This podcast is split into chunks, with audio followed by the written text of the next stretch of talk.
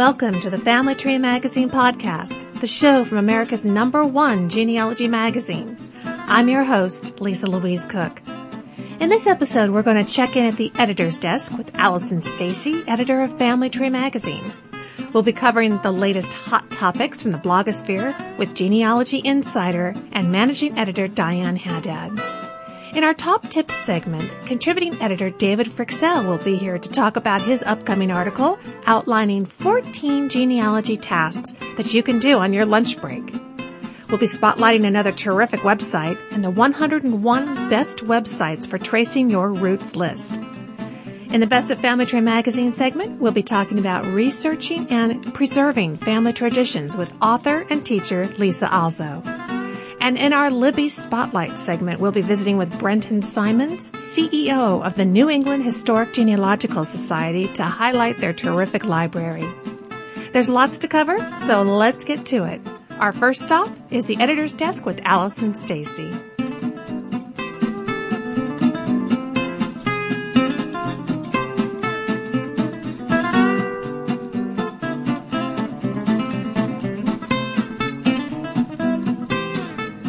Well, you're all familiar with Allison Stacy's editor's column called Out on a Limb that appears at the beginning of each issue of the magazine.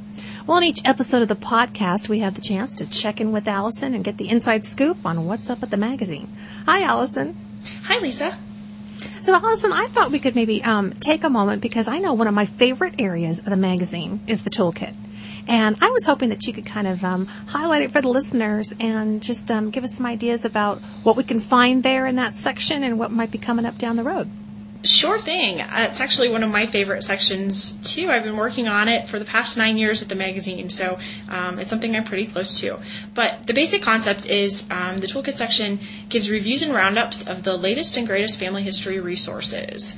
Um, that entails several different kinds of articles. For example, we might cover a specific website um, and how to use it. Um, we do a lot of software reviews uh, of new programs and major upgrades to popular programs, and we cover both Windows and Mac.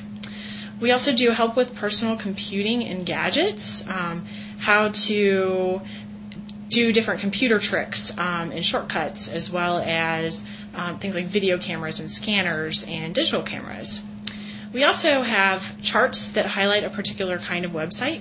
They're called quick hits. Um, we might do tombstone cr- transcription databases um, or obituary websites, um, that kind of thing. And it's just an at a glance introduction to what you can find on those websites and a few hints for using them.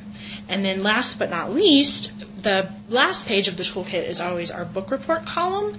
And this showcases a few new books of interest to genealogists we pick one must read resource for genealogists, and we get a reading recommendation from a genealogy guru, either a professional researcher, a librarian, a society officer, or anybody who's in a kind of leadership role.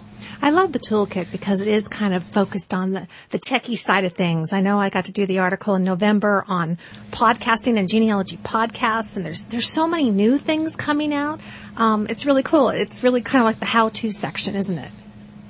That is exactly the idea. Um, we know that a lot of folks are looking for information specifically, not just um, tell us that these resources are available, but also to explain really what those resources can do for you. And that's something that is important to me too.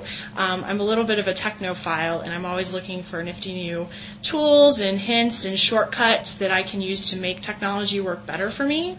Um, and so that's why one of the reasons I enjoy working on the toolkit so much is because I typically learn something new in every issue. Oh, yeah. So tell us, what kinds of things does the editor learn from the toolkit? Oh, sure. Um, well, we're working on our March issue right now, and uh, Rick Crume, who is our regular software reviewer and a contributing editor, um, and he also reports on web stuff for us, um, he did a quick hits chart on free online photo editors. I had not realized that these existed. Um, what they're sort of geared toward is editing digital images on photo sharing websites like Picasa, PhotoBucket, and SmugMug, mm-hmm. as well as social networks, Facebook, MySpace, and that kind of thing. Um, and something else I didn't realize though is that you can use those online photo editors to Im- edit images directly on your hard drive. So it's not just ones hosted online. And oh. some of them oh. are some of them are pretty extensive. It's kind of um, really more for not your um, intensive photo retouching of old scanned um, photographs from the 1800s, but um, more modern digital photos. But you can do um, some pretty neat special effects with them as well. Oh, how neat! And that's going to be coming up in the uh, March 2009 issue, right? Right. And then one other recent article that I thought was very helpful um, is in the January issue for t- December, January 2009, and um, it's on the Family Search Record Search pilot site. And for those of you who aren't familiar with it, um, it's the Church of Jesus Christ of Latter day Saints um, genealogy arm has been digitizing records and working with volunteers to index records on microfilm.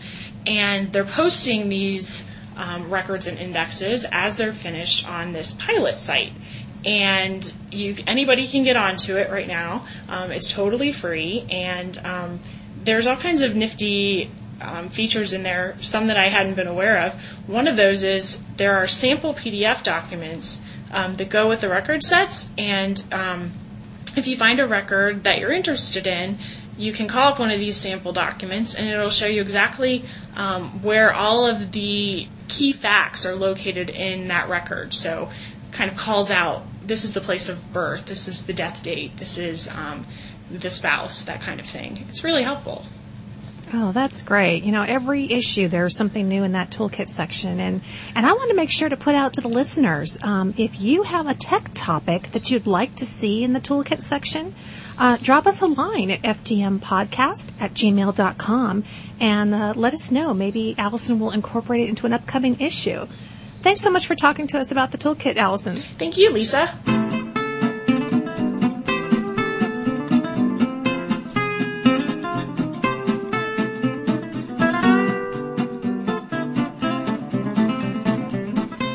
Well, it's that time in the podcast when we get to find out what's going on in the genealogical blogosphere with the genealogy insider, Diane Haddad. Hi, Diane. Hi. Tell us what's going on in the blogosphere this month. Okay, well, there's some pretty exciting uh, releases of records. Um, the first one is a release from Ancestry.com. It's the product of a partnership with JewishGen, with that website, and also with the American Jewish Joint Distribution Committee website. Ancestry.com is now hosting all of Jewish Gen's material, and that will remain free on Ancestry.com's website. So the whatever digitized images there are will be free, and also the indexes will be free. So that's pretty exciting. It's more than 26 million names so far. Um, additions to the site, to the Jewish Records collection, might or might not be free, but everything released this week will be. Oh, that sounds great. Those partnerships really benefit all of us when they can make arrangements like that where we, we know we can get some free access to some of those great records. Yeah, and I think Ancestry.com has such a broad reach, even beyond the com- traditional genealogical community. So um, people who might have not heard of these other organizations that have records will now find out about them. Well, that sounds great. Now, you were also mentioning to me that there's a new site going up. Uh, was it worldhistory.com? It is. That's from Family Link, which is the former worldvitalrecords.com. They just changed the corporate name to Family Link. And they are working on a site called worldhistory.com. It's still in beta. It's a private beta test. So people who had registered to um, be able to use this site before a public release, those people are able to look at it fully and evaluate it. For now, they just have, for all the rest of us, uh, demos on their website. And it looks really interesting. It's basically an interactive mapping tool. Um, it sort of combines a map with a timeline, and you can choose the period on that timeline and then see on the map little markers. You click on a marker and you'll see what event that depicts. So you can use a timeline, you can look at, say, all events related to the Civil War and see a map of Civil War battles. You also can um, look at the place where your ancestor lived, and then you'll see what other important events happened at that time and where those happened. So it gives you a nice little picture of, you know, maybe what their lives were like. Yeah, I get the feeling that it's a pretty ambitious project. They're going to try and just pull together all of world history. It'd be a great place to go to check the timeline and compare it to what was going on with your ancestors at that time. I'm pretty excited to get in there and start using it. Now, you also mentioned that there was something new going on at Footnote, right? Yes. Um, Footnote, about a year ago, partnered with the National Archives and with Family Search to digitize Civil War pension records. And that's exciting because, as a lot of genealogists know, the National Archives has not been able to microfilm these records, and so if a genealogist wanted their ancestor's Civil War pension, they had to order it for upwards of $75. Exactly. So, yeah, that can get pretty pricey. So, Footnote has begun with Family Search to digitize these records and put them on its website. So, we just saw the first release this week, and it is um, widows' pensions pension applications that were approved. Wow, I just love it. There is so much coming online every day. It's new, isn't it? there is. It's very exciting, and more and more people are going to start doing their genealogy because it's just so much more accessible. Exactly. Hey, Diane, thanks for keeping an eye out on what's You're going on in the welcome. blogosphere and keeping us up to date. We'll uh, talk to you next episode. Okay.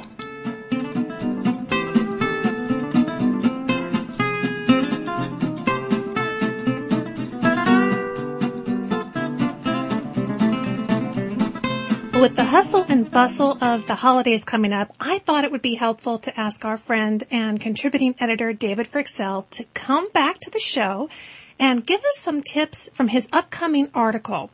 It's called 14 Genealogy Tasks That You Can Do on Your Lunch Break. Welcome back to the show, David. Thanks. You know, David, as busy as things are getting this time of year, I don't think any of us really want to drop the ball on our genealogy research. So I'm really excited to hear some of your ideas for squeezing in genealogy even when we're super busy. So what can we actually get done during our lunch breaks? Well, actually, quite a lot. Obviously, a lot of the things that you can get done have to do with the internet. So it helps if you have internet access uh, for your lunch break or wherever you are at lunch. So you can do things just as simple as searching for your ancestors using something like Google. Uh, and I particularly like the new, relatively new feature about called Google Books.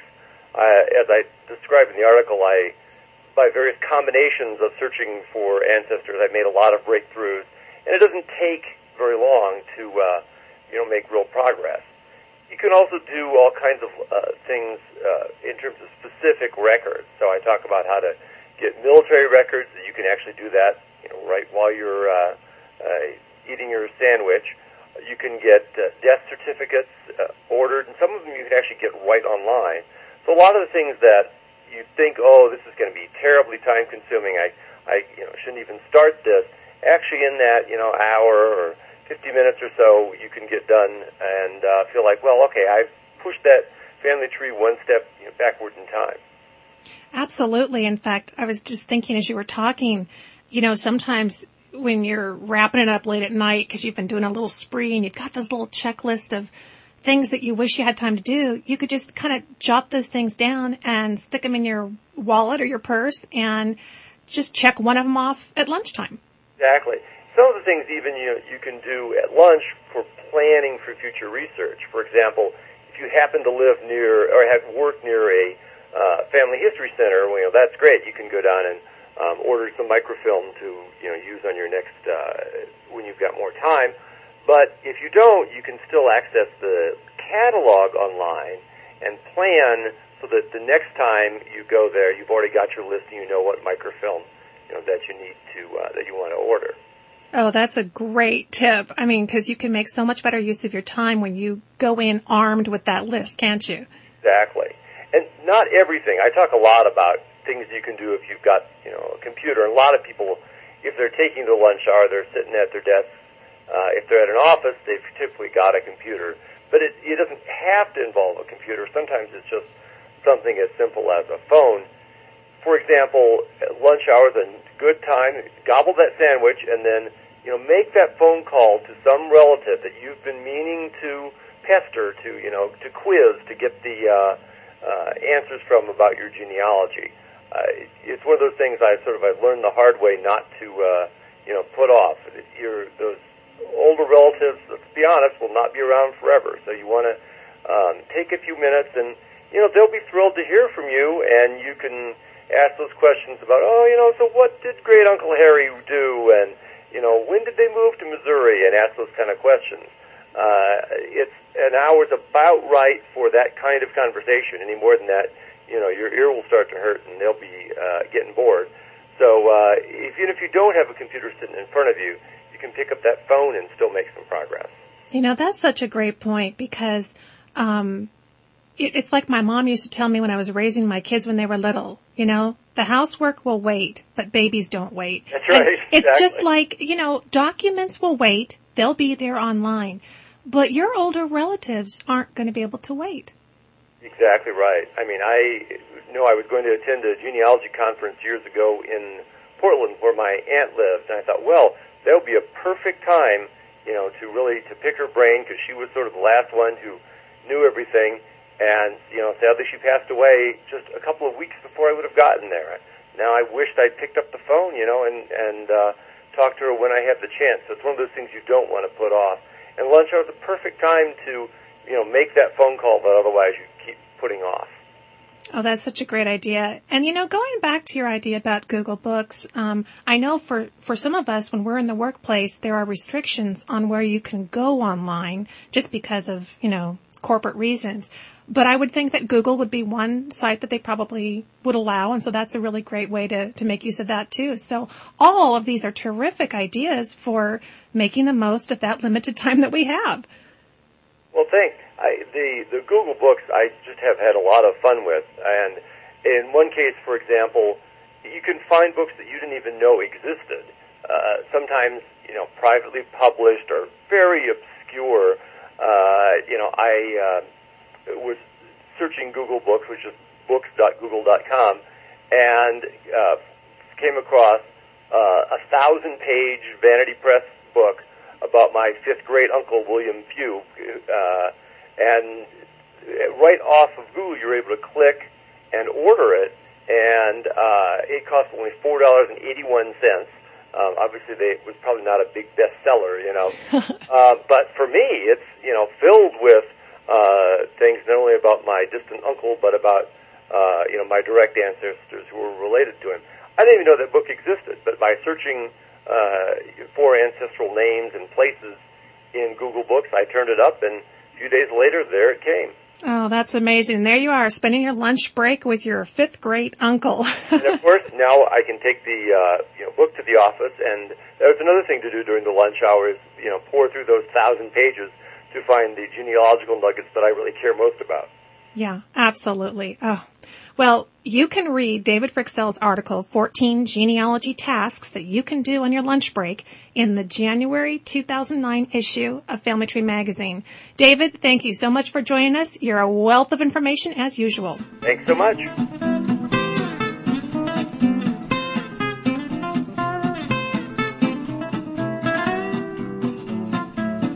Veterans Day is in November, I thought we'd highlight a military focused website. One of my favorites that you'll find on the Family Tree Magazine's 101 Best Websites list this year is the Civil War Soldiers and Sailors System, which you can find at itd.nps.gov slash CWSS. And as always, I will have that link for you in this episode's show notes at the Family Tree Magazine website. Now, the Civil War Soldiers and Sailors System is a cooperative effort by the National Park Service, the NPS, and several other public and private partners. It's an effort to computerize information about the Civil War. The goal of the CWSS is to increase the American people's understanding of this really important time in American history by making information about it widely accessible. The website is broken up into several categories, and I'm going to touch on some of the highlights. The first section to take a look at is the soldiers area of the website. It includes 6.3 million soldier names from the National Archives, which are compiled by NPS's partners in the CWSS project. Volunteers in over 36 states helped with the data entry from 44 states and territories. You can search by first and last name, state, whether they were Union or Confederate, their unit number, and even the function that they performed, such as being in the infantry or cavalry. Now, the NPS and its CWSS partners are also committed to eventually include the names of all Union and Confederate naval personnel. But for now, you can explore the Union African American Sailors Index under the Sailors section of the website. The next area to explore is the regiments area. If you know which regiment your ancestors served in, you can search the histories of Union and Confederate regiments, which are linked to soldiers' names and the battle histories. These are really a fascinating read. You'll find background on the battles our ancestors fought and the names of some of the soldiers that may have served alongside them. Now, these unit histories are linked to histories of the 364 most significant Civil War battles already on the internet from the NPS's American Battlefield Protection Program. In the prisoners section, you'll find prisoners' records of Union prisoners at Andersonville and Confederate prisoners at Fort McHenry. You can use the search function to find the record that you're looking for, or you can just browse through the histories. There's also a great section on cemeteries on the website. The National Park Service manages 14 national cemeteries, and all but one of which is related to a Civil War battlefield park. The NPS is planning on listing all names of burials in these cemeteries on the site. The first phase involves data taken from written records of Poplar Grove National Cemetery at Petersburg National Battlefield and also includes the images of the headstones. Just click on the cemetery's link to search for names in the Poplar Grove records. And finally, there is the Medal of Honor section, which includes information on over 1,200 Civil War soldiers and sailors who received the Congressional Medal of Honor. Now, I've just touched on the highlights of the Civil War soldiers and sailors system. You can explore it for yourself by going to itd.nps.gov slash CWSS or just clicking on the link in the show notes.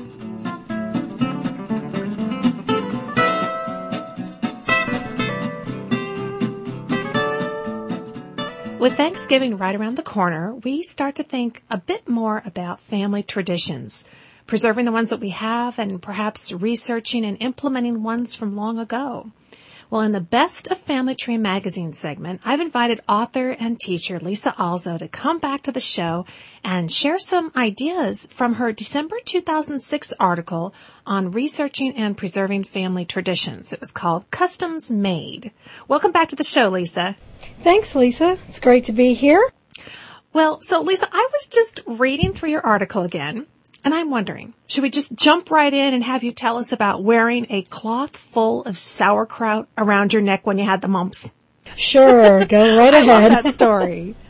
go ahead. Um, yeah, when I was about eight or nine years old, I had the mumps, and my Slovak grandmother decided to employ one of her home remedies, and it was to cook sauerkraut, which is a typical Slovak food and uh, you put wrapped it in a soft cloth. It was, um, I guess, it was a, a cloth diaper that was, you know, had been, you know, cleaned and you know washed, and and so she, you know, we had the soft cloth, and my mom pressed it against, you know, my neck, and oh. I just oh. remember, I remember having to wear this, and I have pictures of it, and uh, my cousins would tease me mercilessly, and it was just awful, but uh, it worked. And it was one of those long time rituals or, or medicinals that, uh, they used that they counted on and, and probably passed down through the generations, right? Yeah, they did. It was, yeah, it was passed down through the family. They had a lot of these home remedies and, uh, my, my mother remembers drinking ker- you know, a little bit of kerosene when she had a sore throat and, and other, uh, rituals that, oh you know, they didn't have the medicines that we do today, but they made do with what they had. And, um, but unfortunately, t- the effect it had on me is I can't be in a room where sauerkraut is cooking or I can't eat it. And so it's, that's what I said in the article. Imagine a Slovak who can't eat sauerkraut. Oh gosh. Well, you know, that, that story and your whole article, um, really made me think about the fact that, you know, when we interview our relatives, um, we don't always necessarily think to ask about those stories. And yet those stories and the traditions and rituals are so much the context of our ancestors' lives, aren't they? So tell us a little bit about how we can find those and how we can kind of capture them. Well, the first thing to do is if you know if you do have relatives, you know, definitely you know, sit down and, and, and ask them. Make that a part of your oral history interview. Don't just ask about the names, the dates, and the places, but, but ask these questions, you know, why have we done this? you know, year after year at Christmas time, or you know, w- you know, why do we make a certain food, or why do we, you know, do a, you know, a, a, have a certain practice of of gift giving, or whatever it is, and then recipes too. Uh, that's another thing. If if you're lucky enough, maybe to have papers or recipes or cookbooks, you can always uh, go ahead and, and take a look through those, and and hopefully you have somebody in your family that you can still interview and, and talk to about them and and uh, maybe even teach you how to make them.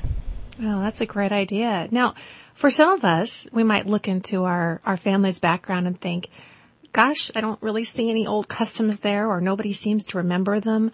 Um, but you had some ideas in your article about how a person could even start new ones or do some research on their heritage and use that as the springboard to starting some new customs in your own family. Oh, absolutely. You know, and of course the internet has so much great information today. You can just, you know, do a Google search on, you know, your ethnicity or the, the different customs and, and you can find a lot just on the internet or go to the library and look up books. There are, you know, many, many books on, on customs, rituals, uh, folklore, practices. So there, there are many sources you can check, even if you don't have family members, and, and the article, you know, did cover a, a great number of those those sources that you can consult. And I like that idea too because it might interest, you know, if, if our children and our grandchildren um, kind of get interested in and come to look forward to these every year, then perhaps that will even foster more of an interest down the road in more about the family history. Absolutely, and you, you can start your own, you know, tradition. You know, maybe it's a family ornament. Maybe you you know, buy your child or make maybe even make an ornament, use an old photograph or or you know maybe uh, find something creative that you could do together as a family and then year after year make an ornament and do that for a tree or even like for birthdays you could have different different traditions maybe make a special kind of cake or there are many, many different things that you can do to involve children and and other members of the family, and even family reunions are a good time to do that too. You bet.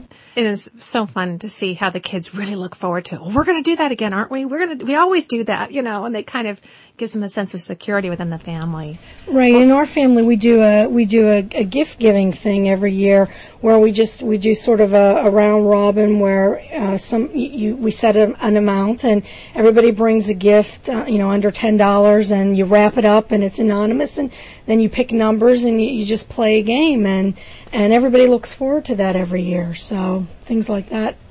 And I would think, you know, as a, as a final thought, that um, capturing that, say on a scrapbooking page or in a little home video or something where you kind of show that, but you document what it is you're doing, how it started, so future generations will know where these family traditions came from, huh? Absolutely. And with today's technology, it's so easy to, to document like you said, use a video or, you know, if you, like you said, scrapbooking, that is very popular and people have digital cameras and you can have family websites and share information with, with folks on, on the website. So, uh, there, there are endless possibilities with today's technology and I think that's great.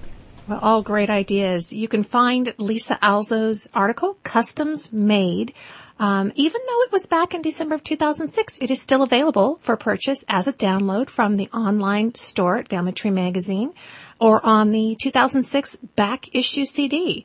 Lisa, thank you so much for joining us on the podcast today. Thank you for having me. I enjoyed it.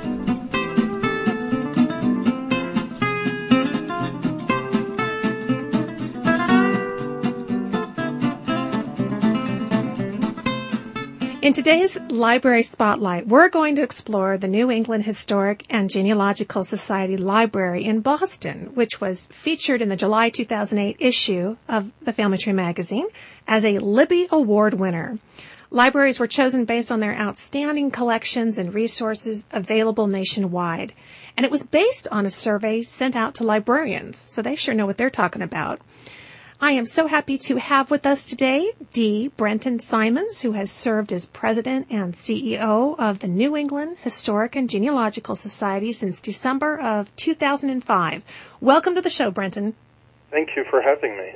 Oh, I'm so glad you're here. Now, Brenton, for those fortunate enough to have visited your library in the Back Bay neighborhood of Boston, they know that you have a wonderful library and archive, but I would love to have you kind of take us on sort of a audio tour of your library for those of us who haven't been there yet, so we'll kind of know what to look forward to. Sure. Well, I'd love to tell you uh, more about it. Uh, as you know, we were founded in 1845, so we're the oldest genealogical society in America and the largest membership organization of our kind in the country. And we're really proud of our library. As you say, it's seven stories. We have more than 200,000 printed volumes and more than 28 million manuscript items. So our collection is housed throughout our headquarters and we have, of course, a reference collection. We have microfilm collections. We have an entire floor dedicated to our manuscripts and archives. We have rare books and uh, all manner of other things that a library that's 163 year, years old would would have collected. Oh, it sounds like a genealogical haven. Yes, and our collections, uh, while we're known, of course, for our New England collections, I'd hasten to add that we have outstanding collections for New York and Eastern Canada and the Mid-Atlantic. And we also have um, some great study projects, like the Great Migration Study Project, which is uh, a study we're doing of every immigrant who came to New England between 1620 and 1640. So these are all resources that you can use when you visit us, and many of them you can uh, use when you visit us online. And the thing that I would like to most tell your listeners about, though, are our staff of experts. We have 20 full-time genealogists with a range of uh, areas of expertise, and they're there to help uh, visitors or uh, people who use our website and need guidance in their research, and that's a free service. Oh, that's fantastic. And you make such a great point that the holdings are not just exclusive to New England. So when you go on the website, you can do a lot of prep work ahead of time to know what you want to look into. And, you, and as you say, you could even tap into those experts before you go and when you get there. That's right. That's wonderful. Well, I always ask folks, you know, these various amazing libraries, what's one of your favorite holdings? Do you have some, some favorite collections there at the library?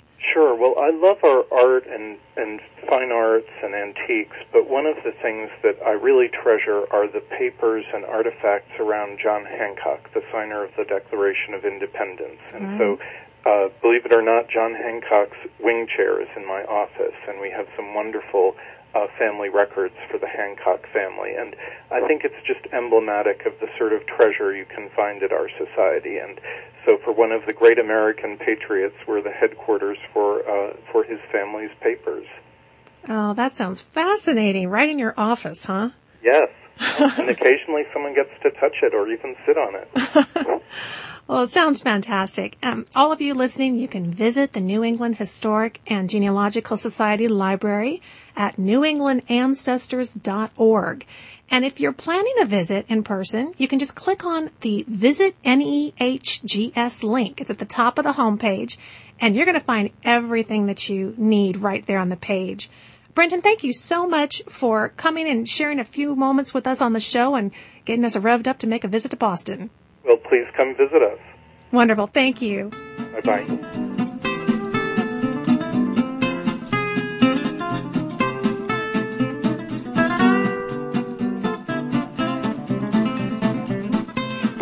Much for joining me for this November 2008 episode of the Family Tree Magazine podcast, the monthly show from America's number one genealogy magazine.